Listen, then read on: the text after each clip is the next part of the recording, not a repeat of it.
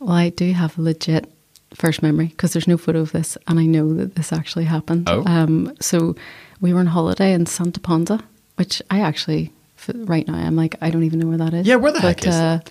Is it like, it's an island somewhere, Mediterranean kind of? Uh, producer, I, can you fact check that for yes, us? Yes, please do. I was, I, I turned three on, on this holiday, and that's how I know exactly when it was. And the memory is of a little lizard licking chocolate out of the inside of an M and M. Good first memory, I think. That's really niche. Yeah, yeah. And there was a there was a second memory from said holiday, which also is animal related, insect related. Ants in the sugar puffs. Mm. I remember that. Let's push you here. What colour was the M and M? Oh, flip. Don't know. Just remember the chocolate inside. So this is funny. Like I, my first memory is in Lanzarote. Oh yeah. Also with a lizard. Oh really? Yeah. On that is spooky. Boat. And then my second memory is also animal related. I got peed on by a tiger at some sort of zoo thing. Like a baby one? No, like a proper, what? like big, massive, like circus sort of scenario. That sounds like health and safety. Yeah, well, you know, it was, it was the nineties, bro. Like, come on, man. Would you just have gone on many holidays like that? Um, I guess like my family's sort of go-to holiday is the beach, mm. beach holiday. Um, to this day, they're obsessed with Tenerife. My family oh, love Tenerife, and like, I, my granny literally goes back to the same place like every time, same oh, apartment legend.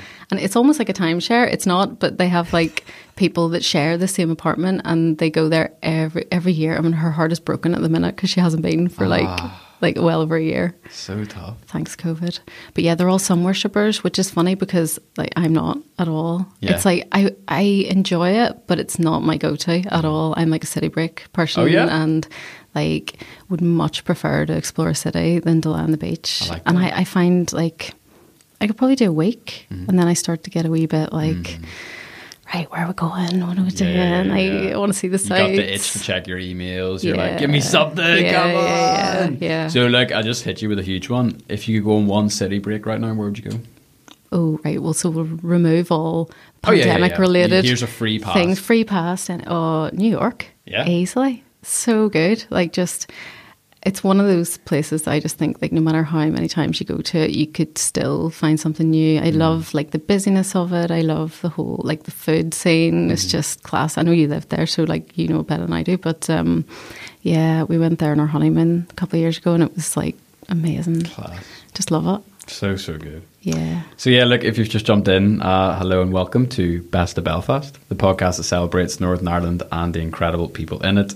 We're here with the wonderful Connie Hunter-Jamison today, who is a partner at Studio Stereo, which is a multidisciplinary design firm based in the Portview Trade Center in East Belfast. Uh, some of their clients include just a couple of small names. You know, I don't know if you've heard of any of these guys like Madlug or Van Morrison and the Belfast Whiskey Club.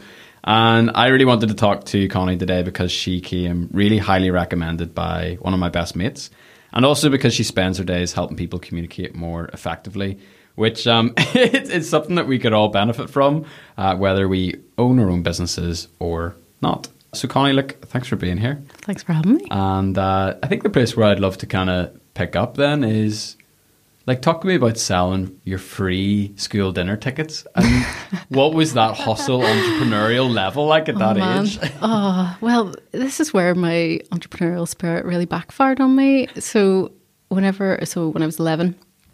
I grew up I grew up in Monkstown State. I should probably go back a wee bit further. Shall I go back? Let's go Shall back. I go back, back and take it to the nineties.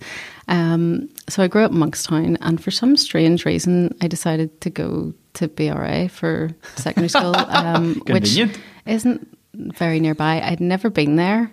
I'd literally never been there. And I just took this notion that I was going to go there. And thankfully my mum and dad were very like willing to let me have autonomy at eleven years old and decide what school I wanted to go to. So away I went.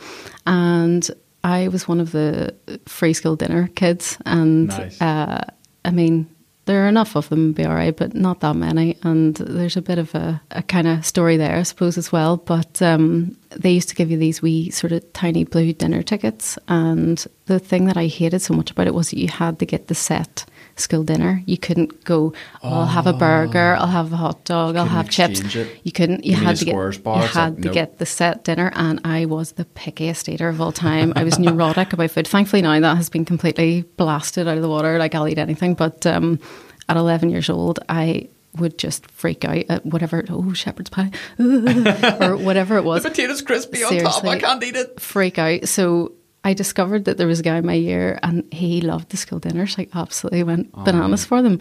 And he was like, here, I'll buy them off you. And I thought, class, like now I can get a burger or I can get whatever rubbish junk food that I want. So yeah, yeah, I was selling them these dinner tickets and I was, I mean, I'm pretty sure I was just selling them for cost price. I wasn't making a profit, let it be known. But he obviously really enjoyed these school dinners because he used multiple tickets in one day. Ooh. And then I didn't realise that they were allocated to me individually. So I got absolutely trailed about this and brought in for like a meeting with one of the sort of senior leadership team. And they were they were trying to work out what kind of racket was I starting. Jeez, and I, oh, I was like eleven years old. And I, I look back at that now, I'm like, there was a much bigger problem here. Yes. Like it wasn't a wee kid trying to like sell dinner tickets. Yeah, it was the racketeering the, was yes. brutal. Like. Oh, so they changed the system whenever I was in sixth year where um, they changed it to like a smart card system. So you got like an allocated amount each day that you could spend. Mm. But I, I still look back on that with a kind of a, a tinge of rage in my heart that I was I was the bad guy when all I was trying to do was get something that eat I could burgers. actually eat. Yeah, because there were some days whenever I'd go into the canteen and it would be something like horrific that I would just be traumatized by, and I'm sure lots of people would say, look, just eat it, like you're getting it given to you, just eat yeah, it yeah, yeah. But I was really neurotic and I would just have like a wee the saddest wee plate of like roast potatoes and that would be my lunch, and it was just so sad, really dry and Crazy. just awful. So yeah, um thanks to thanks to George for using multiple tickets in one day and you know, exploiting me. You spoiled the whole racket here. And like um, Connie could have been a billionaire by now with that racket she had exactly. going on, and you just had to ruin it. Like exactly. I think it runs in the family because uh, my brother, he he went on to start selling individual strawberry laces. He made now he sold for profit. He was making an absolute killing. Wow. And then the line had to be drawn whenever he started selling individual cigarettes. Ah, uh, you see, it's a slippery yeah, slope. You're starting to strawberry yeah. laces. Next thing you know, he's also self-employed, so maybe that's uh, it runs you know, in the family, it just it? it's just it runs in the deep. self-employed blood, doesn't it? Yeah. So, like, w- would you have any had any exposure to business growing up, other than your None. own racketeering? None. Um, so, come from like a pretty standard working-class family. Like most people had, like, mom did secretarial work. She came out of work for a long time because she had to have spinal surgery, and you know, was ill for quite a few years. Um, So mum was at home. She did a lot of volunteering, but never in like work. Um, and my dad, he he left school, I think he was fourteen, Mad. and got a job in Shorts and did the whole like aviation scene.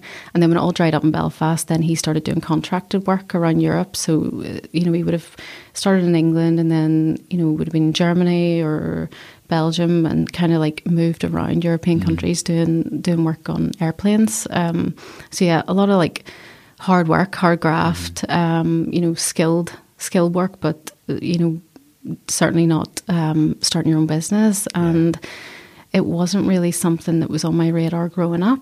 And it wasn't, honestly, like, I don't think I really took a notion to start my own business until I was in my last year of uni. Crazy. And then it was more like, I could just give this a go yeah. and see, I have nothing to lose. Yeah, yeah, I have I have no real responsibilities. I don't have any kids. I don't have a mortgage. You know, have a go Why and see. What, and, and if it all crashes and burns, then you know I can get a real job. Yeah, hundred percent. So I mean, let's let's go there then. Like, talk to us about the Studio Stereo origin story. Yeah, flip. Okay, probably have to go back to school, like right back.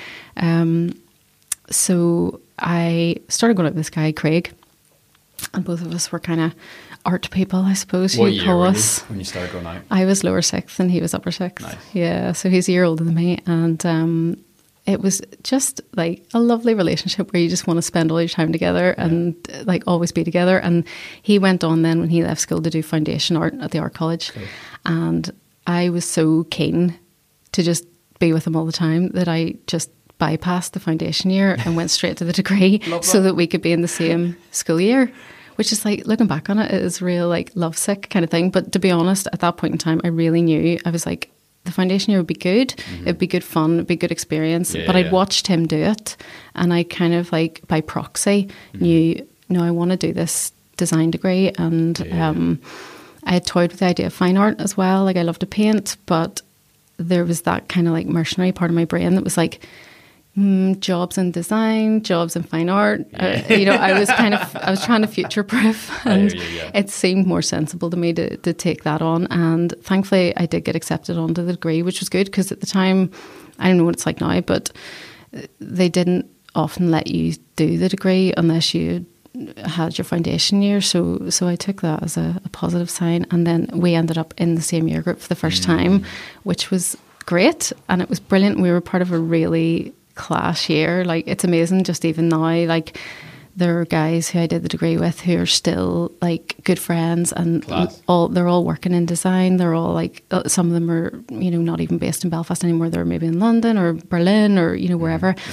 Um, but it was a really strong year, and it was great. So, so Craig and I had kind of gone through the degree together, and we he had spent a year, like a gap year. Mm-hmm. We did this sort of diploma in industrial studies, and um, for us, genuinely, you want to say, oh, it's a great opportunity to, you know, get some industry experience and stuff like that.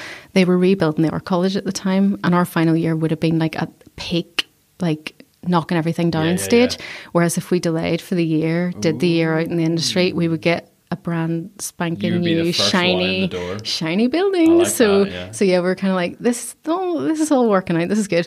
Um, I should probably add as well that we got married in that uh, just before we took that gap year. So in the middle of uni. How old were you? Uh, I was twenty and he was twenty-one. Legendary. You were also very young when you got married, weren't you? Hey, don't throw me under the bus. I was twenty-one. Oh, well, he was twenty-one. An old man, old man river here. Yeah, I was just about to turn twenty-one. I wasn't far off it. So came back to final year, really threw myself into all those like design practice things, and tried to really like formulate sort of my own mm-hmm. style and direction. And then Craig had really, he was so... So, like, I am a designer. Like, he knew exactly what he wanted to do. Really driven, really focused. Um, I'm much more, like, wiftery, blowing about in the wind, kind of like like a magpie, you know, like, ooh, shiny, and I'm away. Whereas he was just, like, laser-focused, knew that he wanted... Branding was his thing. Yeah. He was obsessed with, like, just the whole, like, top-level thing of, mm-hmm. like, you know, brand down, right down to like the minutiae. And his drive was probably, I got caught in his slipstream, and that kind of led led me into kind of believing, okay, I could do this. I could do yeah, this yeah. for a career. I could do this with you. Yeah. And we just wanted to be together all the time. And it's really funny because we went to school together, went to uni together, started a business together, and obviously lived together. And, and it was just like twenty-four seven. And yeah. I know that for some people, that's their idea of hell, yeah. like in their marriage. But for me, it was it was amazing. I yeah. just loved it so much. And those early days, like, so we graduated in, oh, this is, this is a, a bit of a zinger. We graduated oh. in August two thousand eight. Right. Perfect timing. Which was five seconds before the recession. Literally, like, like within three weeks of, quote unquote, starting our business. Yeah. yeah. Um, everything just like went to pot. It was a baptism of fire. Like wow. it was something else, but in some ways good, because mm-hmm. we, we had nothing to lose. We had nothing to start with. We were absolutely skint. Yeah. And we were just like grafting and so cool. working out of this wee tiny bedroom in a house in Monkstown Estate, um, a wee terrace house. The bedroom was probably no bigger than this room. Yeah. Um, and, and just like two computers, two W I C computers. Yeah, you have huge um, Dell clunky yeah, machines yeah. probably. Yeah. I had I had the crap one, and Craig had the really nice like iMac, because we could only afford one one Mac. Yeah, and that's we that like, appears in all of your photos. Yeah. Like, yeah, you know, we only use Apple. Like, I was like, okay, I am willing to let you be the guy who has the Mac. It's okay. You can be the creative director. Yeah, that's it. It's like the creative director, if they have the Apple product, boom, they're yeah. straight in. Like, yeah, totally. So So, so yeah, we just, we started like that, and um, we, we got to the end of year one, and it came to doing our sort of like accounts and, you know, filing our taxes and stuff like that. And a family friend was an accountant yeah, and yeah. he took pity on us and said, well, I'll help you do yeah. your accounts, because we were just like, I yeah. don't have a head for numbers. Anybody who knows me will know I can hardly even read a phone number without like mixing them up. Yeah. And um, he was like, okay, so um, I see here, uh, your, your turnover for year one, ten thousand pounds. Now, what additional money did you access? You know, what benefits? And you're like, well, I sold a couple of free school dinner tickets we, when I was oh. eleven. Like, no interest, honestly. And we just looked at him like, no, that's literally what we yeah. made. We didn't, we we didn't even know. We didn't even know, like, oh, yeah. you could apply for benefits on top of that, or like, I don't know. And in some ways, that that naivety was actually like a good thing, because it just it just taught us like how to know that feeling of like really grafting mm. for very little. And we had no airs and graces about us. Like, yeah, we certainly yeah. didn't think. Like, and th- at that point in time in Belfast, there were big, like quite big companies operating. Craig had worked for a year in Triplicate, um, which were a bigger yeah. agency. I think that was the thing for him, where he was like, I could come and be a very, very small cog, uh, you know, in a big machine like this, and work my way up. Or I can be the guy with the market. Or I can... Time. Yeah, who makes ten? Actually, well, I suppose that works out at five thousand, five thousand pounds. Yeah, I mean, oh guys, it was two thousand and eight. I was watching Prince of Egypt over the weekend. Throwback. I haven't seen oh yes, oh my four. goodness, Mariah Whitney. Oh, give mate, it to come me. Come on, like Michelle Pfeiffer. Even you're like, I, I didn't even know at that age that like oh. th- there was big names in that movie. I was just yeah. like, oh, this is a movie. And like, there's a line in one of the, I think it's like a Jethro song, and he's like, when you've got nothing, there's plenty to go around. Yeah, and there is kind of like yeah. that. Like when you've got nothing to lose, it's like I, I mean, like I, we just interviewed a great student startup. Uh, there are a bunch of animators who they literally were like looking for placements. Yeah. And there, it was just as the pandemic hit. Yeah. And there was no placements. Oh, there was like yeah. three for like oh, a million students or whatever yes. it was. So they just started their own business. Yeah, and it's fair like, play. Why would they not? Yeah. It's like, go out and make your own placement, yeah, you know? Yeah, so, yeah, but yeah. it's it's a unique place to be in. And you don't have that luxury maybe a little bit further down the line where you are responsible for kids, or, you know, yeah. if you do have a mortgage or something like that, you know. Was there a moment then that you were like, oh my goodness, Craig, we're doing it? Mm-hmm. We had a couple of really opportune sort of things happen that, that got us out of the bedroom. And yes. um, again, I just feel like all success that we've had has been in spite of ourselves a lot of the time. But, and then I look at it, I'm like, not really. You know, it's like, you know, we t- took opportunities that presented themselves. So um, there's a guy, Morris Kincaid, um, and he... I guess we would always call him Mister East Belfast, because he's like one of those people that just knows everyone in East Belfast yeah. and he sits on a lot of different boards, and, you know, he's a great guy. And he was involved in an organisation that worked out of Avalon House um, on Newt Nords Road. Mm-hmm. And we were chatting to him about doing a rebrand for one of the subsidiary companies that worked out of there. They were an I T firm. And he just happened to mention, oh, we've got a wee room like in our building that's just sitting there, like, it's not particularly useful to anybody. Do you guys want to run your office space out of it? And we'll do a wee bit of a trade-off. You do, it was something like eight hours design a month. Nice. And you can have the room. I like that. We're like, oh, this is perfect, because we don't have to transact any cash. Yeah. We can just do the work. And it was, it was great. It was such an amazing like operation that we had, where we got this. And to him, it was just like a wee pokey room, but to yeah. us, it might as well have been like a full penthouse so, suite. So, I mean, it's interesting to even bring that up. Like, why do you bring it up? Was there some sort of like, I don't know, like mindset shift associated with that, where you're like, oh, definitely, boom, here we go. Yeah, yeah, just getting out, of, cooking that, with gas getting out of the house. Yeah, like it, just that feeling of like, we have this office. It was a place where we could bring clients, and like, although I really should contextualize where we were bringing them to. So you had two options for entering, entering the building. Um, the first was through the Conswater Community Greenway like love project uh, offices. So you'd have to bring people through their office, which was fine. Love, love the Greenway. Or the other option was to bring them through the fire escape at the back. Oh, of much the cooler. Dingiest alley you've ever seen. Yeah, well, it's always just New York had vibes. Come on. Oh, here it always had like a white good in the alley, yeah. like a, like a washer machine, towel dryer. Someone had just I mean, left. Yeah, it's just it's part of the. It's like the sofa of the streets, isn't yeah. it? It's just there. But we were kind of like, do you know what? We're scrappy. Like this suits yeah. us. We are. It's on brand. Yeah, yeah. We're definitely not those people. Like we're not like slick, and we're not like we're just grafters. And I think that yeah. was always that always felt right for us. And then it was funny because the Greenway moved out and the D U P moved in, oh, and then we were like, right, okay, now we have to bring people in through the D U P office, which you know is not everybody's cup of tea. So it was the dingy back alley. Mate, I love it. But then we just thought, look, we need to we need to scale this up a wee bit. And at that stage in time.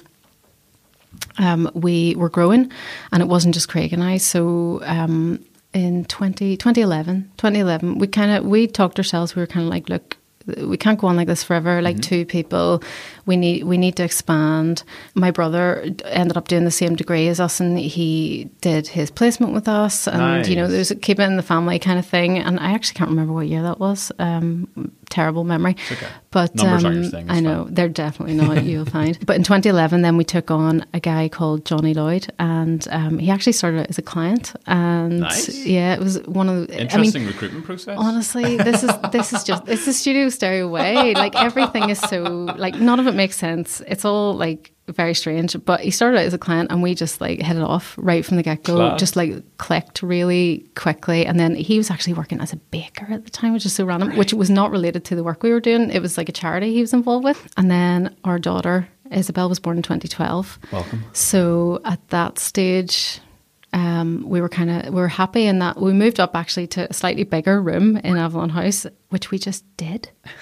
We kind of didn't tell them. The top, the top floor was empty. And we, and we just moved all our furniture up. It was kind of like we were squatters. And then we were like, surprise, we moved to this like four times the size room. Can we stay here? Please, we've moved all our stuff now. And they were just like, yeah, that's fine. Just Perfect. Stay there. No one was using it. It was like, I think someone was using it at some point and then they moved out. So we just thought, squatters' rights. Like, we'll just get in there. We'll do an extra hour's design a month. But they were grand about it because they didn't care. And um, then it got to the stage where we were like, right, we got to get out of here because... Yeah. Um, It was it was even just, it wasn't accessible. So say we had somebody who had issues getting up the stairs. Sure. We couldn't meet them in our space. So we'd have to go meet them in a third party kind of space. So we looked at Portview then, um, which was just a stone's throw up the road. And we just loved it and moved in there in August twenty fourteen, which was just a couple of months after Craig and I had moved house, like three months after we'd moved house and with a two-year-old and... I was pregnant at the time, so it was like oh, it was just there was there was loads going on, and um, it was it just felt like when I look back at kind of photos and stuff from that era of life, it was just like everything was packing and moving and packing yeah. and moving, and you know just like projecting forward, you know, like yeah. always this like sense of momentum and things things are going somewhere, and and we were in we were in the Portview studio and. Got really settled in and, you know, it just felt amazing. And at that stage we had, I think there were five of us. Um, so yeah, that that's where we kind of ended up. And we're still in Portview. We've kind of moved around a wee bit in the building, but yeah, absolutely love it. So good. I mean, you're in really good company. Like totally. We've interviewed a bunch of people from Portview and recently hardy growers. Like just like, who like mu- like urban farmers growing mushrooms in an old linen factory. It's just such a good story. I know. And then the guys from uh, Lines and Current as well, you know, yeah, just it's yeah. just a really up and coming place, and we've got big plans for that building. Uh, and I'm really excited to kind of see where it goes, but cool vibes, definitely cool vibes. Yeah. So you're on this trajectory of, you know, it's just like that classic like startup arc where it's like you're you're out of the the bedroom, you're mm-hmm. into a small office, and next thing you know, you you bring in the boxes and you're in you've got mm-hmm. a team around you now. Like yeah. what happens from that point? So at that point, um, things were looking really good. Um, sort of every, everything was kind of falling into place, and it was it was definitely like um, we we were starting to kind of get get that kind of big thinking into play. You know, Craig and I certainly were starting to think about like. Okay, five-year plan, like what are we looking at here? And we always kind of lived hand to mouth. But at that stage, twenty fourteen, we were certainly starting to like look to the future, and even the fact that like our family was growing. So we were kind of thinking, right, well, we got a mortgage for the first time, and we were kind of like really, really like sticking the roots down deep and, and starting to like think about how do we branch out, no pun sure. intended. Um, that was so rare. I can't believe I just said that. But uh, it just came out of me. So... I had somehow managed to breeze through my twenties. I was twenty-nine years old and I couldn't drive. I was a very nervous passenger and I was just like, I do not want to drive. Um, however, I we, we had a child, and then I did a pregnancy test one day and it was positive, oh, and baby number two was coming, and I kind of anticipated, yeah, I kind of thought that might that be the case. Sense. So instead of ringing Craig, who was in work that day, I was at home, um, Instead of ringing him, I rang a driving instructor and said, I'm pregnant, I need to learn to drive. He probably thought, who is this woman? Um, so the driving instructor knew I was pregnant before Craig did. There you go. Um, with baby number two, um, who turned out to be a boy. And um, so I started taking these driving lessons anyway, and it was it was Saturday the twentieth of December, and it was kind of like the first day of the Christmas holidays, you know, like yeah, yeah, yeah. planning the two weeks off, and um, we'd had like our work Christmas dinner the day before, and we'd met some friends just at our, at our house for a Christmas like Christmas party the night before, um, just some dinner, and um, and then I had this driving lesson on the Saturday morning, so away I went with Big Davey, the driving instructor, and he takes me up the Castlereagh Road, and the, the lights blinded me, and um, and it was funny because on that day he actually, it should have been an hour long driving lesson, yeah. and he said to me, I have a car part that I need to get over on the Craigie Road, I'll give you a two hour driving lesson if if you're willing to go out of the way to come and pick up this part. And I was like, well, here, happy days. I love things for free. Yeah, yeah. So I am happy to take this up. And the plan was that afternoon we were supposed to be having um, like brunch with Craig's side of the family. Yeah. And um, his brother and his kids and his mum and dad. And um, basically th- this driving lesson went on longer than anticipated. And I texted him to say, here, I'm going to be late home. Yeah, you know, yeah, would you yeah. mind starting lunch? And came home from the driving lesson, came into the house, and there was like Christmas music playing, and I looked in and I could just see the kitchen was like really messy, and I thought, mm. hmm, that's really weird. Like, why why has he not started lunch? And also nobody else was there. Everyone yeah. must have been running late, and I was like, what the heck is going on? And I just got this feeling, like as soon as I came in the house, I was like, there's nobody here. Mm. This is weird. And I just thought, he must be in the garden. So mm. I went out and sort of looked for him. He wasn't there.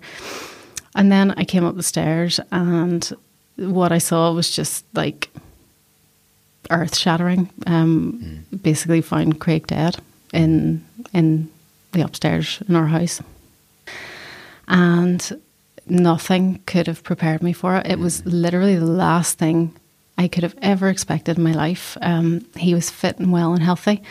Um, never had a complaint. Never had any kind of niggle or a, like. In all the years I'd known him, he had never even been to the doctor for so much as a cold, you know. he just he just was always one of these sort of hale and hearty types, yeah, just yeah, yeah. like no no issues with him. And it's funny because I, I always thought I was kind of like cool in a crisis, that type of person. And I, uh, you know, just immediately like got my phone out to ring the ambulance, and my thumbs turned to jelly. I eventually got through to the nine nine nine operator, and like I just started shouting my address, yeah. like because I was like, I need somebody here right That's away. Right. This is like I'm bypassing all the information. I just need you to get here right now. Yeah. But I knew I'm like, there's no point yeah. because like, and I mean, it turned out then that he had died about an hour before, you know. So, um, to jump straight to, I'm sure like listeners are probably wondering what happened there.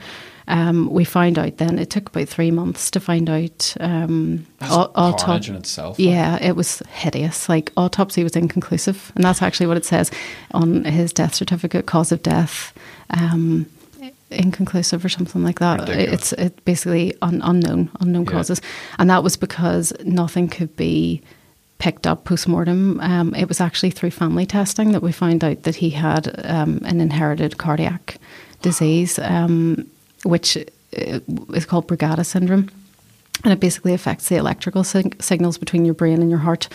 And um, you can get like a sodium-potassium imbalance, and it can cause your heart to go into arrhythmia. So what would have happened to him, the way the, the way the paramedic described it to me was, he, he kept using the term sudden and catastrophic. Mm. And I'm like, yeah, that's, yeah. that's it, that's sudden it. and catastrophic. And I mean, to say it was surreal really just is an understatement. Yeah. And I should mention I was sixteen weeks pregnant as well at the time. So even just that, um, I had just sort of started to show as well, you know, reaching that sort of period of mm-hmm. pregnancy. And, you know, we started telling everybody, and um, and, I, and then our daughter was two and a half at the time. So even like her trying to comprehend, like she wasn't there, thank goodness. She happened to be with my mum. Mm-hmm.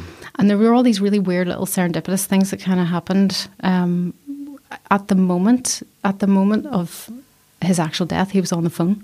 What? And that to me was like, I only found this out like a couple of hours later whenever I was starting to ring people, yeah. like to talk to them. And, and I actually got a call from a friend, and he, he rang me really flustered. And he's like, Connie, is Craig, is Craig dead? Like, because he was just so like...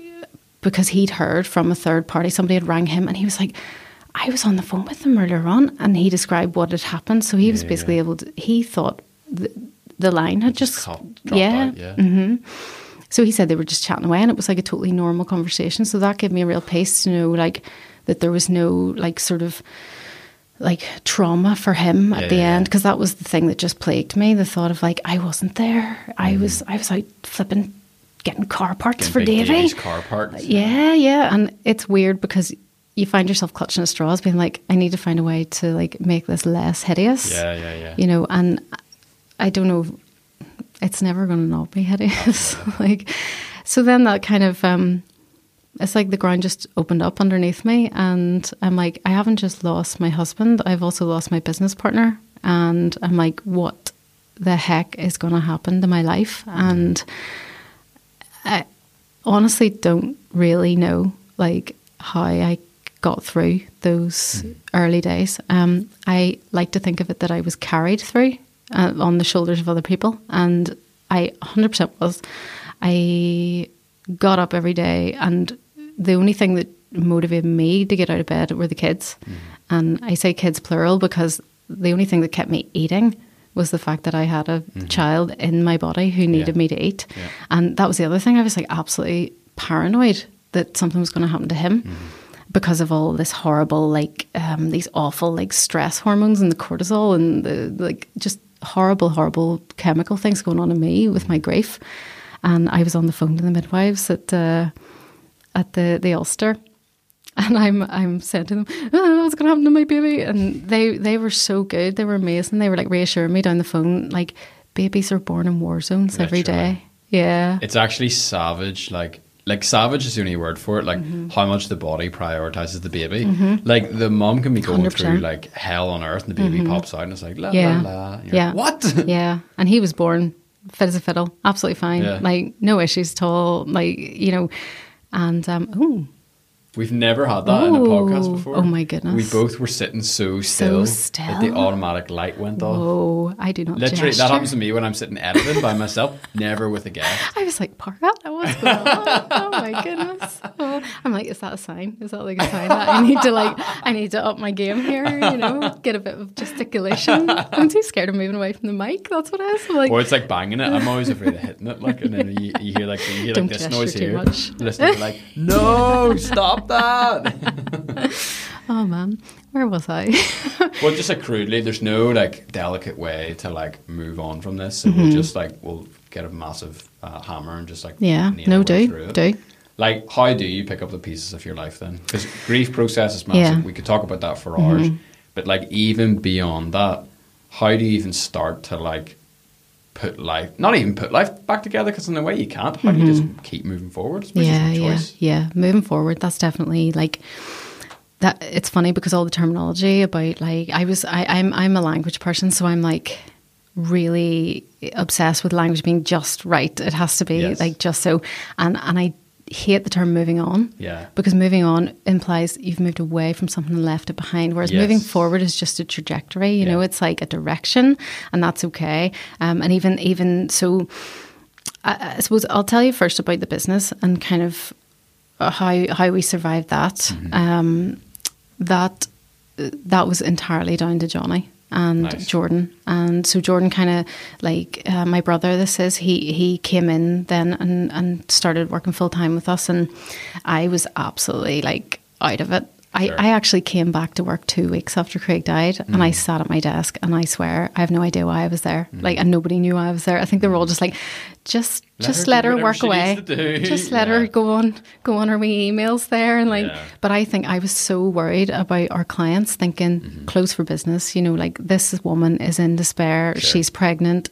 Like her husband's died, and yeah. we were the partners of the business. Like we were the owners. Yeah, yeah, yeah. And at that time, Johnny and Jordan were our employees, and mm-hmm. and you know. By all means, they could have been like, here, flip, jump ship, Absolutely. like C Vs, getting the C Vs out to everybody, yeah, yeah. you know, because it's like we're on a sinking ship.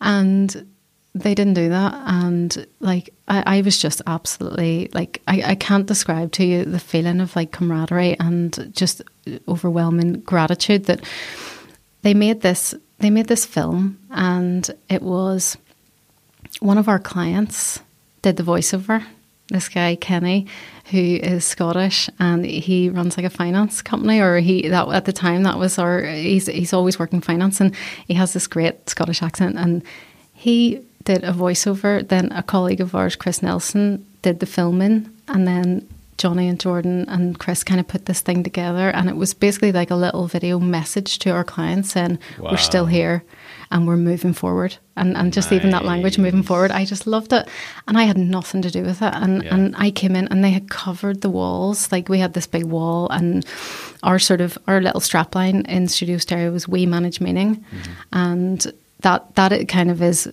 I think, the, the thing that we hinge everything on. Like, mm. it's like we're we're here to provide aesthetic solutions to your problems, but it's all about managing meaning, because everything means something, and, and that even that is sort of like a sub-strap line, I suppose, because, you know, if you're sending out a crap message, you're still implying meaning in that, you know, so so why not make it good? Why totally. Not make it authentic? And and I was just blown away um by what they did. It was such a gesture to me that, that like, they've got this. Johnny, like, really carried the can in a big way, and I could wow. not, I couldn't express that enough. Yeah. And um, I can't remember exactly when it was. It was kind of like uh, sort of a few months later, and I asked Johnny, would he be willing to come on as a as a partner um, and actually, like, own half the business as well, because um, it was only right, and yeah. it, it was definitely, like, the the best decision. And thankfully he said yes. I was, like, wow. bricking it. I was like, can I take you out for lunch? And I took him, I took him to Ox, so it was probably, like, oh, yeah. and I genuinely am, like, now Mind I know what it must. This is what it must feel like to, like, propose to someone, because that's what I felt like. I you felt. See, I'm glad you've had to experience something like that. It's only fair. Honestly, quality, you know. I was absolutely bricking, because I was like, what if he says no? Like, if he says no, I'm done. Like, yeah, I'm, to- I'm yeah. like, R I P Studio Stereo. That's it. It's done. Just because I knew, I was like, I can't be a mum, and I can't sure. like run a business on my own, and, you know, certainly not the way we were doing things. So, like, forever grateful to Johnny for taking a punt, and I and I hope that he hasn't regretted that decision. You know, he's still stuck with me now, and uh, yeah, for better or for worse, sure, he's yeah. kind of like uh, my my work husband. But um, but yeah, he's long suffering, and and like, I couldn't tell you the amount of graft he's put in, like, mm. since since then, and always, you know. But but wouldn't be here without him. Do you know what's amazing as well in this story? And this is very kind of artificial. Like, Studio Stereo is an old studio, I suppose, yeah. Like, it's you've, you guys have mm. lasted a really long time. Yeah, yeah, like, in yeah. the landscape of, mm-hmm. and, you know, even people we mentioned earlier, like, mm-hmm. agencies have come and mm-hmm. gone, a yeah. lot of them in that time. Yeah. And, like, it's amazing that you guys are still there, grafting yeah. away. Yeah. It's cool. That is weird, because, you know, whenever we first started, like, we, we had this kind of very, um, like, we put the work out, we'd show people, and we would deliberately try not to let people see us as individuals yeah. and try and get the meeting first. And yeah. then it was always this thing where we were like, see if we can get to a meeting with someone where they don't say, oh, you're very young. And that was honestly, like, people used to say that verbatim, like, when we would meet them, because so I think they funny. Thought in their head, like, oh, can you be trusted here? You're just a yeah, kid. Yeah, yeah. Whereas now... Where's the fifty-year-old creative director with a wee bit of, like, you know, white... The Don tinge. Draper. Yeah. yeah, where's Don? That was like, that's the thing in our studio. It's like all, all the machines are named after Mad Men characters. And um, who's that, Roger? That was, uh, oh, well, do you know what? Actually, no. St- oh, no, Ster- Sterling was our okay, it was good. Our presentation um, computer. Good, so it wasn't like, a, my, mine is Olsen. Um, and Craig's was Draper, and we never replaced that. We just let Draper go, and we're just like, that's okay, that's okay. Um, and it's it's kind of ironic because, yeah, John Johnny was Cooper, but he chose that himself. But um, and then we had we had this big uh, risograph printer, and we called it Rizzo after Epic. Stan. And, like, honestly, I'm going off in a wee madman, like, fangirl yes, thing, you know. But uh, I just, like, watched actually. Can't, it can't be uh, topped. Probably about a year and a half ago. It's my first time around. I love it. It's so epic. I love it so much. I am madly in love with Don Draper. He's the guy. It's unbelievable. Oh, if I mean, see if I could pitch like him, like, honestly. Oh, mate, the carousel scene. yeah. I've watched that about oh, forty times. Oh, it's like... It is so magical. Like, unbelievable. I'm going to need to put that in the show notes because yeah. it's just like... Yeah, even do, now, do. Whenever I'm talking to, like, people who want to get into, like, copywriting and stuff, yeah. I literally send them that video. And I like, have to say... Bit of this. that is one of my things. That if you come to me and tell me that you watched Mad Men, you didn't like it, I'm like, I'm sorry, you can't work here. We can't be friends. No, no, no. Like I, I disrespect you as a person. Like Mean Girls mode. It's like you can't sit with us. Oh. Do you know? I, I remember having a conversation with someone one time. And they were like, I just couldn't watch it because it was so misogynistic, and I'm like, that's, that's the, the point. point. That's the point. It's the fifties. Oh man, it's a commentary. You're supposed to be disgusted by yeah. it, you know. So yeah. yeah, it is the pinnacle. But yeah, I think in, in our hearts, all us designers and people working in that scene, we all really just wish we were some version of Don Draper without without the whole messed up yeah, life. Yeah, without the like chronic alcoholic dependency yeah. and like falling apart personal yeah, relationships. Yeah, yeah but yeah, I mean, but he looks good. He had P T S D. It's okay. That is true. Yeah, that is true. Yeah. So I mean, um, okay, business is mm-hmm. you know, Johnny comes in, yeah. ship's going forward. You graft the way you always have. You have machines named after Mad Men characters. How does your personal life kind of move on, mm, move forward? Move forward. I oh, beg your oh. pardon. It's okay. It's okay. I mean, you're you're a you're a words man too. Yeah, I guess like initially it was one day at a time, yeah. and it was just like the achievement of the day was getting out of bed, and then it was having breakfast, and then it was having lunch, and it was it got to the point. It was like people were coming and feeding me. You know, like I uh, I would have. Just these amazing friends and family who would come and like just put dinner down in front of me, real nice cooked meals. Because yeah, yeah, yeah, yeah. if it was me, it would have been like a piece of toast, and yeah. I'd be like, "Is that enough?" I don't know what it is. I mean, I probably do actually. Now I said out loud, I was going to say I don't know what it is about Northern Irish people that they know how to respond to trauma so well. And then I was like, mm. "Well, I mean, that's we a got bit a bit of, of experience mm, there." But there is like there's this mode that we can shift into. It's like crisis. It's like it yeah. turns into like a military operation. Yeah. It's like everyone yeah. knows what they're doing. Everyone's mm-hmm. playing. It's like a well. oiled machine, yeah, and it's like we we're gonna do this for about six months to a year, and that's fine. Yeah, maybe longer. Yeah, you know what I mean? yeah, yeah, yeah, totally. And and that was definitely my experience. Like the the community around me was just like unbelievable, and I can't understand that enough. Like church family, actual family, friends. Like I've got some of the best friends in the world, and it's funny because all their personalities really came to the fore. You know, so I've got this one friend, and she is like the most practical, pragmatic person, and she just she just came to my house and just took all my dirty laundry, and she just took it. Pants and everything. That's how close we are. What you know, do you, it's just like Stop. Get out of my way. It's amazing. She would come, you know, those big, like, massive laundry bags, the big, oh, like, yeah. zippy ones, and she would just. And the thing that was just unbelievable was when she brought it back, everything was ironed and folded, and I'm like, hold the phone, even like folded. Honestly, you're like, mate, I would never even fold my own. She's oh. she's an absolute queen. Like she's amazing, and so she she would have been always like. I, she used to come. She used to ring me or show up at my house every day, being like. Have you taken your multivitamins? Because, you know, like when you're pregnant, you got to yeah, do the pre- pregnant care, get get all that, that good stuff. And she knew, like, I, it's funny because I've never, ever struggled to eat in my life. Like, I love food. And grief just showed me a whole, a whole new way of existing yeah. where I had to remind myself to do everything. It was just like this total fog of existence, I suppose. And, um, eating was a real struggle, and it was funny because I was pregnant, but I was losing weight, and oh, it was like no, you know no, you no, gotta no, no, you gotta no, keep no. like yeah, feeding yeah. that baby. So she was always the one being like, "Have you eaten? Have you taken your vitamins? Have you done this?" She was kind of like bossing me about as, she, as is her personality.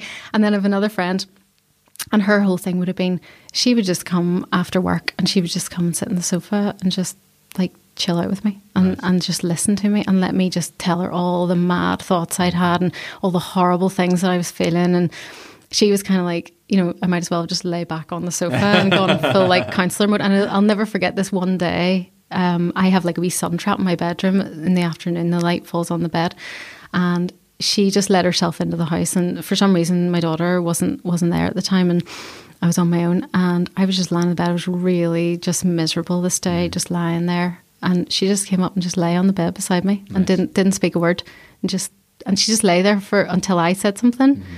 And I'm like, here, that is that's real friendship. That. Like that's it. And I have another friend who is just one of those people that kids are just drawn to her like mm-hmm. a moth to the flame. And she yeah, would have yeah. been like, right, I'm babysitting tonight. What are you What are you doing? Like you know, and and she's just just an absolute.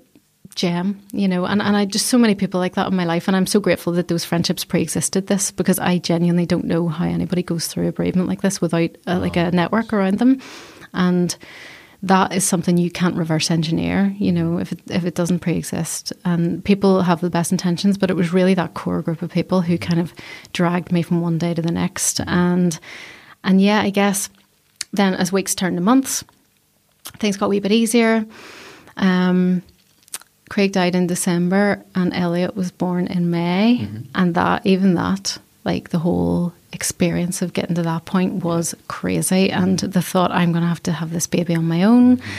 And I opted to have him at home mm-hmm. rather than go to the hospital, um, which is my whole, it's a whole other story about me being absolutely phobic about hospitals. Like mm-hmm. I hate hospitals. And I had my first, um, my daughter in in the Ulster in their home from home midwifery led unit, which was great. Yeah. But even that, um, like the labour was thirty hours and I think it could have been four hours oh, if it golly. wasn't for the psychosomatic thing going on in my head, fight or flight. I'm in a hospital. This is awful. This is where yeah, sick yeah, people yeah, are. Yeah, yeah, yeah. Get me out yeah, of here. And yeah. then it was just like, this baby's never going to get born. Yeah, yeah, yeah. And just the thought of having to go back there, having to go back to the same place where Craig was with me when she was born was so traumatic. Yeah. And the thought of that. Would... And then this amazing thing happened where a friend of mine said to me, can I introduce you to a family friend of mine? She's a midwife. Um, mm. She was bereaved when she was thirty-six weeks pregnant wow. with her first child. She's been through exactly what you're going through. And I think she might be interested in becoming like a birth partner for you. We Homer. And yeah, yeah. And, and wow. her name's Roberta and she is a saint. And she came saint and God. went through all of that with me. And Elliot was born in a big birthing pill in my kitchen. Epic. Which was... genuinely amazing. Wow. Like it was like, I, you know, I want to say it was a spiritual experience. It was. Yeah. Like Is it really the same was. Kitchen you work in currently? Yes. Oh, I love that. Yes. the Come things, on. the things that have happened in that kitchen. Honestly, I mean, it's not just spaghetti bolognese. Class. Absolutely. Seriously, class. I know. Honestly, the things that have gone on in that house, but um, but yeah, that was that was kind of that was a big sort of milestone for me, getting to the point of having him. And that was all all those months, that five-month period yeah. after Craig died. It was just about get to that, get to that, get yeah, to that, yeah. and then, and then see. And then I'm like, oh, crap, I am a single mum who hasn't mm-hmm. a clue what she's doing. And, I mean, it's taught me an awful lot about single mums and mm. single parents and just the unbelievable, like, tough job that that is. It's it's it's not like double the work, it's more than double the work. Like it really is. Like I'm just going to inject some ignorance into this conversation. Like we just, like I, I said to you, like we just had our first baby there, mm-hmm. and going through that experience with mm-hmm. an amazing partner, yeah, in a really comfortable environment, and having both of us having good jobs, mm-hmm. you know. And I'm just like, how does anybody mm. do this by themselves? Mm-hmm. I just can't, I cannot even fathom it. Yeah. Well, that was my, like, that was my fear. And I was so, like, obsessed with that in that period of time where I was just like, I can't do this, I can't mm. do this. But I was like, but I must do this. And it was that driving force of, like, the sort of mama bear thing that kind of rose up in me where I was like, I'm I'm quite logically minded. Yeah. Like, I, I'm not very emotional as a person. Um, I... I will be emotional when it calls for it, but but it's it's funny because I guess I can be logical to a fault sometimes where I'm like, this doesn't make sense to me. And I'm like, computer says no, but my brain is like, no. Um, and it was that logical part of my brain that actually helped me in rationalizing. It was like, well, I have to survive this. I have to overcome this mm-hmm. because these children don't deserve this. They don't deserve to have like a mum who's fallen apart because yeah, I have yeah, to yeah. be mum and dad. Yeah. And I will be mum and dad. And I was kind of like, I could do this, you know, and even just choosing that, I think it was a choice. It was mm-hmm. definitely a choice. Mm-hmm. And, and it was a choice that was hard work. But then, you know, I'm not I'm not afraid of a bit of mm-hmm. hard work. And, and I think that was the kind of trajectory then that I went on. And I read everything. I tried to like swat up on like, you know, grieving children, mm-hmm. raising raising children after a bereavement, like mm-hmm. all these really niche topics. Yeah, really niche. And I went on like a like a deep dive on that. Um, I got connected in with loads of like um, like support groups and things like okay. that for people who've been bereaved young, um, like widowed parents, things like that. And mm-hmm. real it's the type of niche groups that nobody ever wants to be a well, part of. Well, that's the thing. Yeah, yeah. Nobody wants nobody wants to know about those groups. Nobody, you know? nobody does. Nobody does. Yeah. I, I could be completely like making this up now, but like I'm, I, you've just opened the Mad Men box in my brain, which has been closed for literally since I watched it. And now it's all I've muddled. Is there not like a bit where like Don Draper says to Peggy when Peggy's like at rock bottom, does he not like grab her by the shoulders and say like, you have mm-hmm. to move forward from oh, this? Oh, here. I need to, I need to I go need back to and reach that. Yeah, literally, find that for me. So literally there's sometimes like we were joking about that photo of Liam Neeson there pointing at me yeah. in all my interviews. Like there's sometimes in my life where I literally, I just picture that moment and I picture Don Draper saying to me, it's like, you got to move forward yeah. from this, bro. You got to yeah. keep going. I'm like, yeah. okay, Don, I will, I will. Totally. Well, um, again, no delicate way to get here. Yeah. Somewhere where I want to go. If you don't want to talk about this, that's fine. How do you get married after mm-hmm. having a spouse die? Yeah, yeah, And yeah, how does yeah. your spouse, your new spouse, mm-hmm. handle your dead spouse? Yeah, and yeah. what is that scenario like? Because yeah, yeah. I don't know why, but I have thought about that before. And I'm like, yeah. that's a strange scenario. Totally. Well, it was a surprise to me as well. I must confess, honestly. Like, I I suppose, like, um, when Craig died, I was just like, there is nobody. Yeah. There How is could you nobody even else. Remotely fathom it yeah. at, at that point. Yeah. Really? Yeah. And there is nobody else for me. And I remember, like, a, a well meaning family member said to me, don't worry, you'll not be on your own for long. And I was so offended. Yeah, right. I was I'm like, about to break your nose right oh, now. I was like, I was ready to kill. Yeah. Like, because I was like, you think all I need is a replacement model? Like yeah, that yeah, doesn't yeah. exist. Exactly. And and you know, when you when you have loved somebody, especially from that age as well. Yeah, yeah. Well, that's it. Does and it we, hits different, I think. We had grown up together. Our yeah. whole like my life and his life were so intertwined. I genuinely, I didn't even know who I was. Sure. Never mind, like on, on my own. And I think that was that in itself was a whole like I hate to use the word journey, but like it was mm-hmm. like. Who am I? You know, yeah. such a Les Mis vibes. Yeah, but um, but yeah, it was definitely um, it was definitely something that just disgusted me. The thought of it, I, I was yeah. like, he was the only one for me. It would be a disservice to whoever this other person is because I could never love them in the same way that I loved him. And and I was so adamant and so sure about that. And then time passes, and you start to kind of realize who you are in yourself and and also do you know what is so strange? I've spoken to loads of people about this like post bereavement and realized that Craig and I were kind of weird in that we'd had that that whole chat, the whole if you died da da da da da, and loads of people had said to me like I knew everything about even though neither of us were likely to die yeah as in neither of us were ill that yeah, we knew yeah, of yeah. We, I guess just the, the way, because we were always together and we talked about absolutely everything and, you know, just had that type of relationship and also like really pragmatic. Um, like I knew everything about what his wishes would have been for me and for him, mm-hmm. like if he or I had died.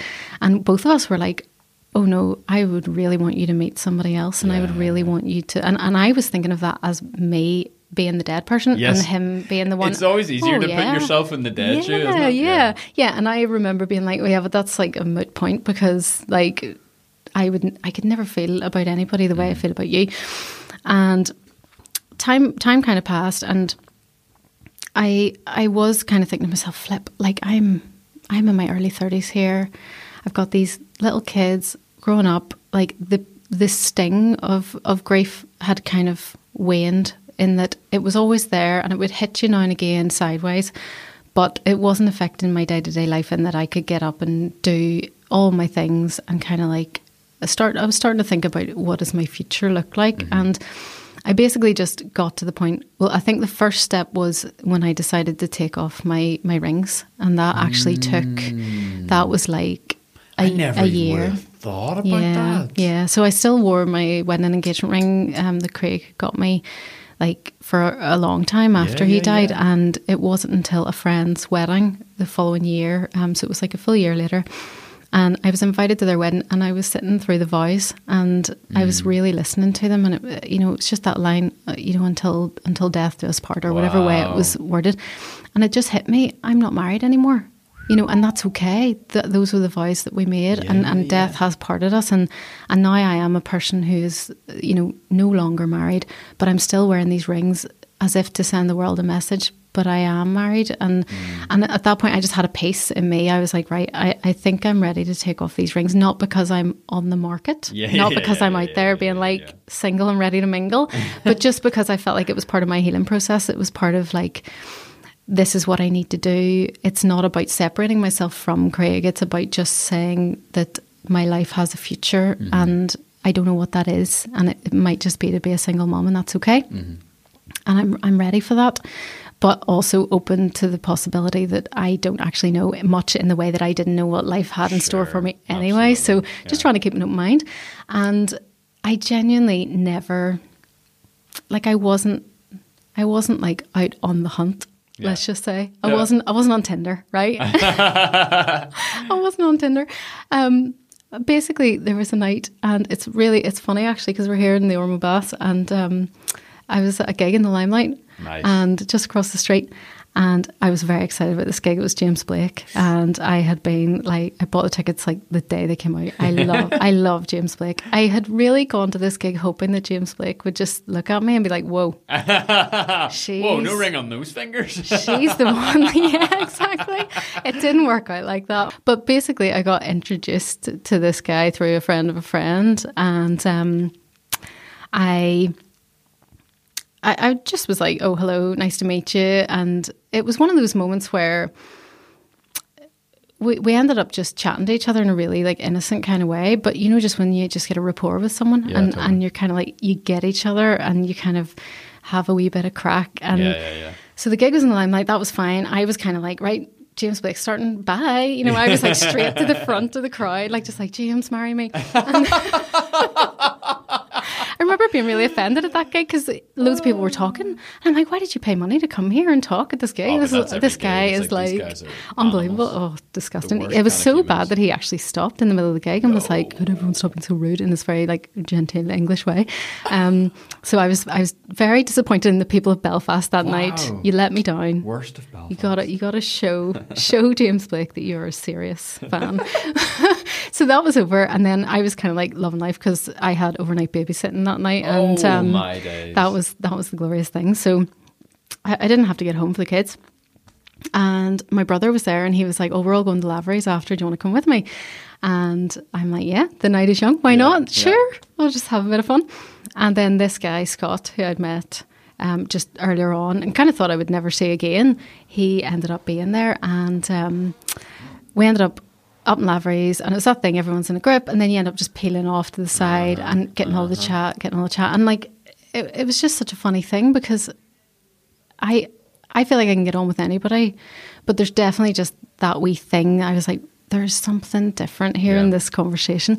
And then it started to get really weird, because I then discovered we had gone to the same school. Right. Never met each other. Right. He is younger than me, so, you know, like in school, that's like, yeah, yeah, yeah, yeah, yeah. I do like to remind him of all the things that were before his time, and he hates it. But he's only a bit younger than me. It's like three years, but two school years younger. But, you know, in school, that could, oh, that could be like eons. a thousand years, oh, yeah. yeah. So I, and we'd actually been in a school play together and like never crossed paths. Then it gets even weirder. Uh-oh. So his dad is a teacher in the school. Uh-oh. His dad was Craig's form teacher. Right. So his dad knew Craig quite well yeah, from yeah, school. Yeah. And we all went to the same school together, but we'd never met. Fun. And like the three of us, our paths never crossed individually. And then even weird things, like Craig had always played in bands. So he'd always been kind of involved in the Belfast music scene. Yeah, yeah, yeah. And then Scott was in a band, and he was Just involved in the Belfast music scene. And it was so weird. So whenever I went back and I did that creepy Facebook stalk yeah, yeah. thing, and we had ninety-nine mutual friends, oh, but we'd never met. And I think it was just that we sort of like uh, social lives that were just ever so slightly, the Venn diagram hadn't quite overlapped yet. Good but way to put it, yeah. And I'm like, that was the best thing ever. Do you know that wedding I was telling you about where uh-huh, I took off uh-huh. my rings? He was meant to be at that wedding. And I sat and thought about it, and I was like, if he, ha- he wasn't able to come because he was in Scotland at the time. Yeah.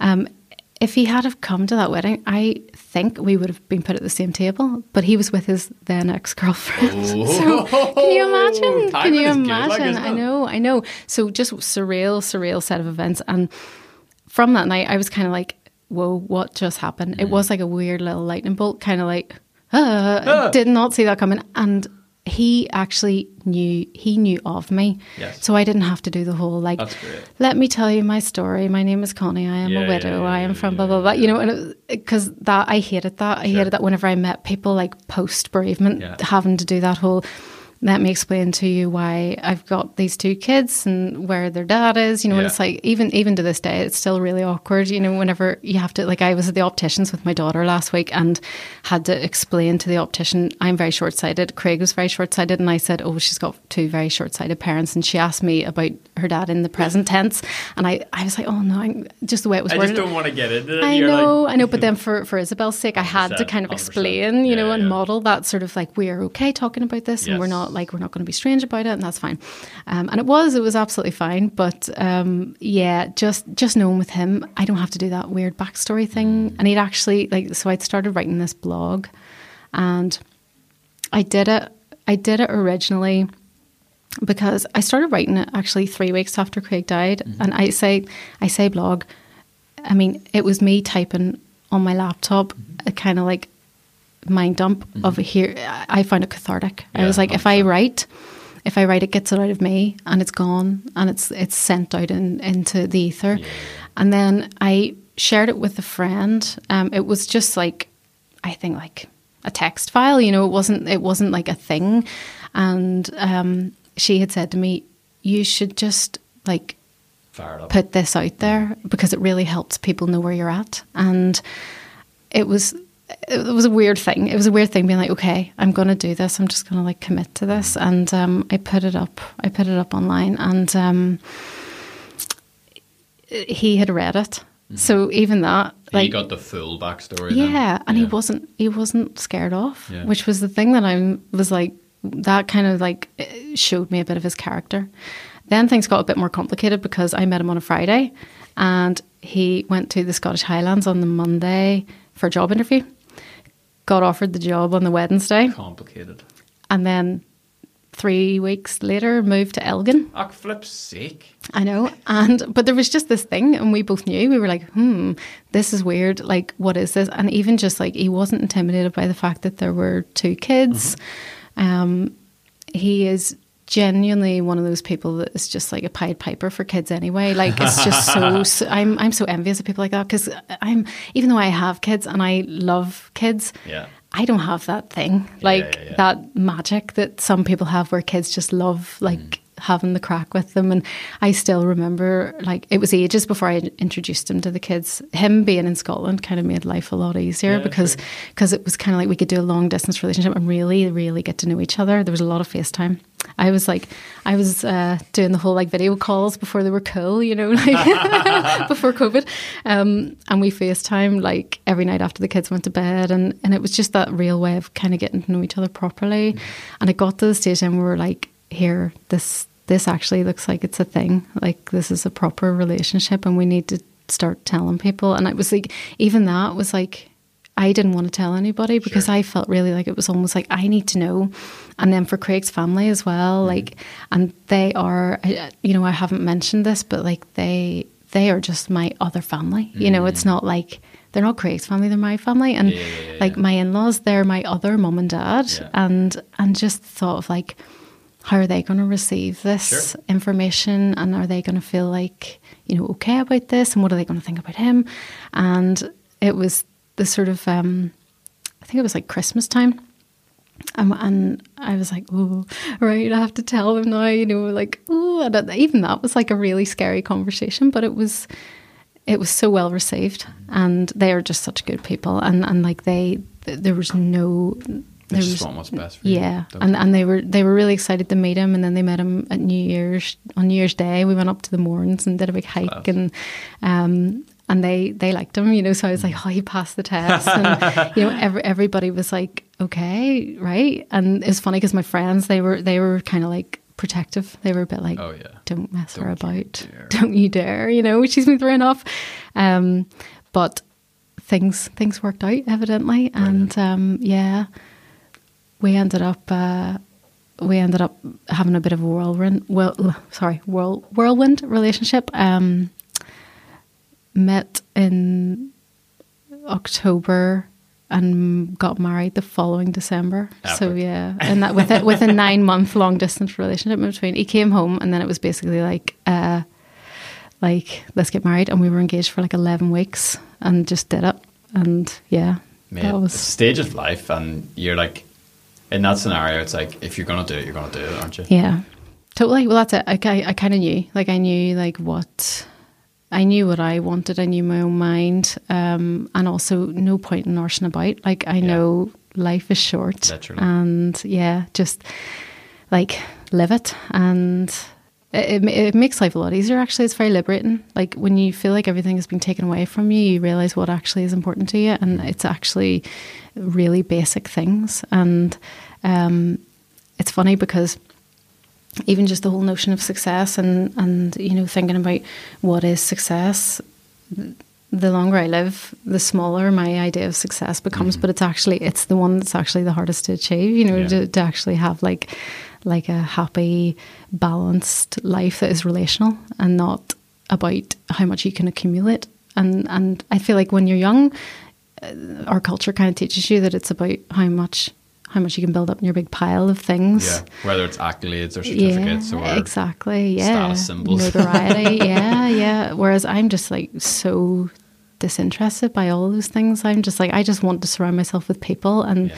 like people who are having a good time and enjoy each other. And yeah, it's, I mean, I genuinely, I know I've been through like some crap, but I couldn't, I couldn't be more content. Yeah. Like, and I really mean that, and it probably sounds like really cheesy, bumper stickery kind of thing, but the way life has kind of worked out, it's like it's been a revelation about, you know, what it, what is the purpose of life, what what matters and what doesn't, and it it has been liberating yeah. in, in a weird, very convoluted and strange and horrible kind of way.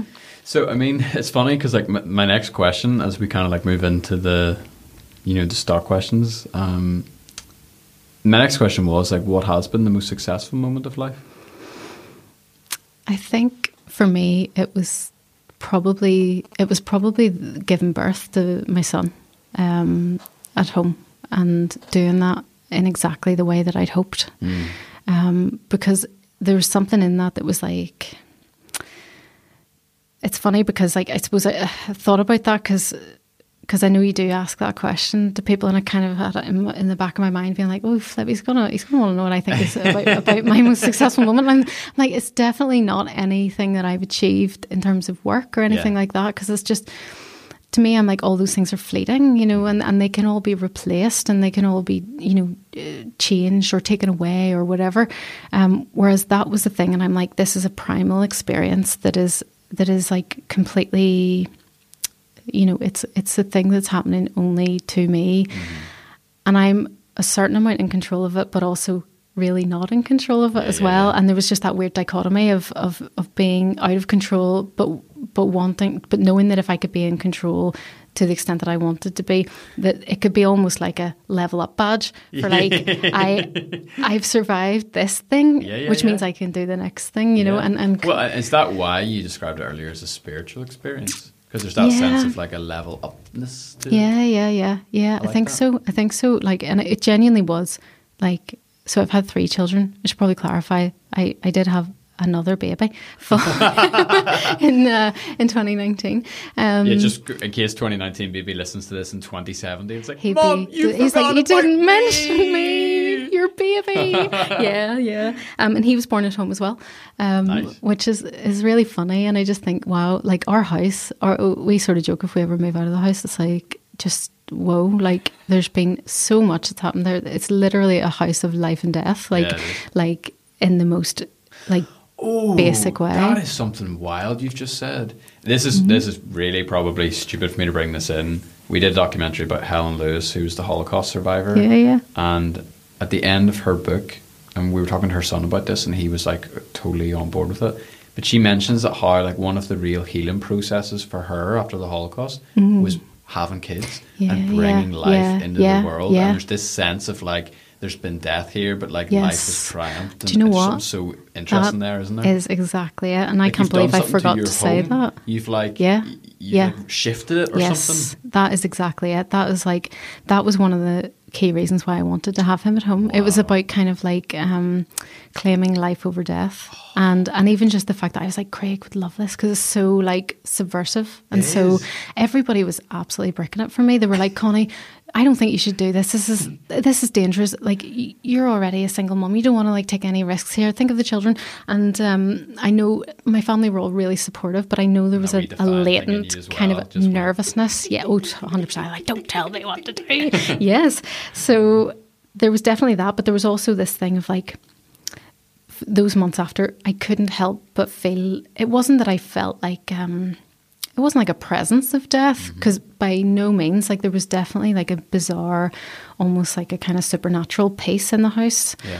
Um, but there were definitely like things for me where it was like sort of P T S D kind of things sure. where I was like, even just, I didn't know that this was what it was at the time because I'd never been to like counseling or had any kind of like professional input in this way. But um, I used to have this thing where when I came up the stairs, I would get these flashbacks mm-hmm. and they were genuinely like P T S D flashbacks. I didn't know that's what it was. It wasn't really? until after the fact that I read what the symptoms of P T S D were and I'm like, yeah, whoa, yeah, okay, yeah. that is how I am experiencing wow. this. And I would get these weird, almost like out of body experiences where I would just be like right back in yeah. that moment. Yeah. And so I just started doing what I later found was exposure therapy mm-hmm. where I would stand on the stairs and I would just look at like exactly the place where I found him and I would just stand for as long as I could take it and then I would Wow. stop, and then the next time I came up the stairs I would do it again, and and this went on for like ages. It yeah. went on for so long until it didn't have an effect on me anymore. Wow. And it's funny because there there was a period of time where I genuinely was like, this is too painful, I can't do this, but then mm. I just knew there was something in me. I was like, no no no anything worth doing is hard work yeah. and this has to be done yeah. and and having Elliot at home was kind of like that too. It was like It was like, this is me waving my big, life my flag. big, yeah, yeah. Just like, I choose life. I claim life. I, I am going to not allow this sort of like despair to mm. descend on my family. We are, we are people of joy. We are people of hope. And, and just wanting that for the kids, just yeah. to be like, this is who we are. You know, we're not defined by this tragedy. Yeah. And, and Craig would have hated that. He would have been like, who are you? Like, yeah. you know, come on, we're better yeah, than this. Yeah, like yeah. we can, we can like, you know, we can rise above this, we can overcome, you know, and, and I think that that was the word overcomer was kind of like the thing that I kept coming back to. It's like, I want to overcome.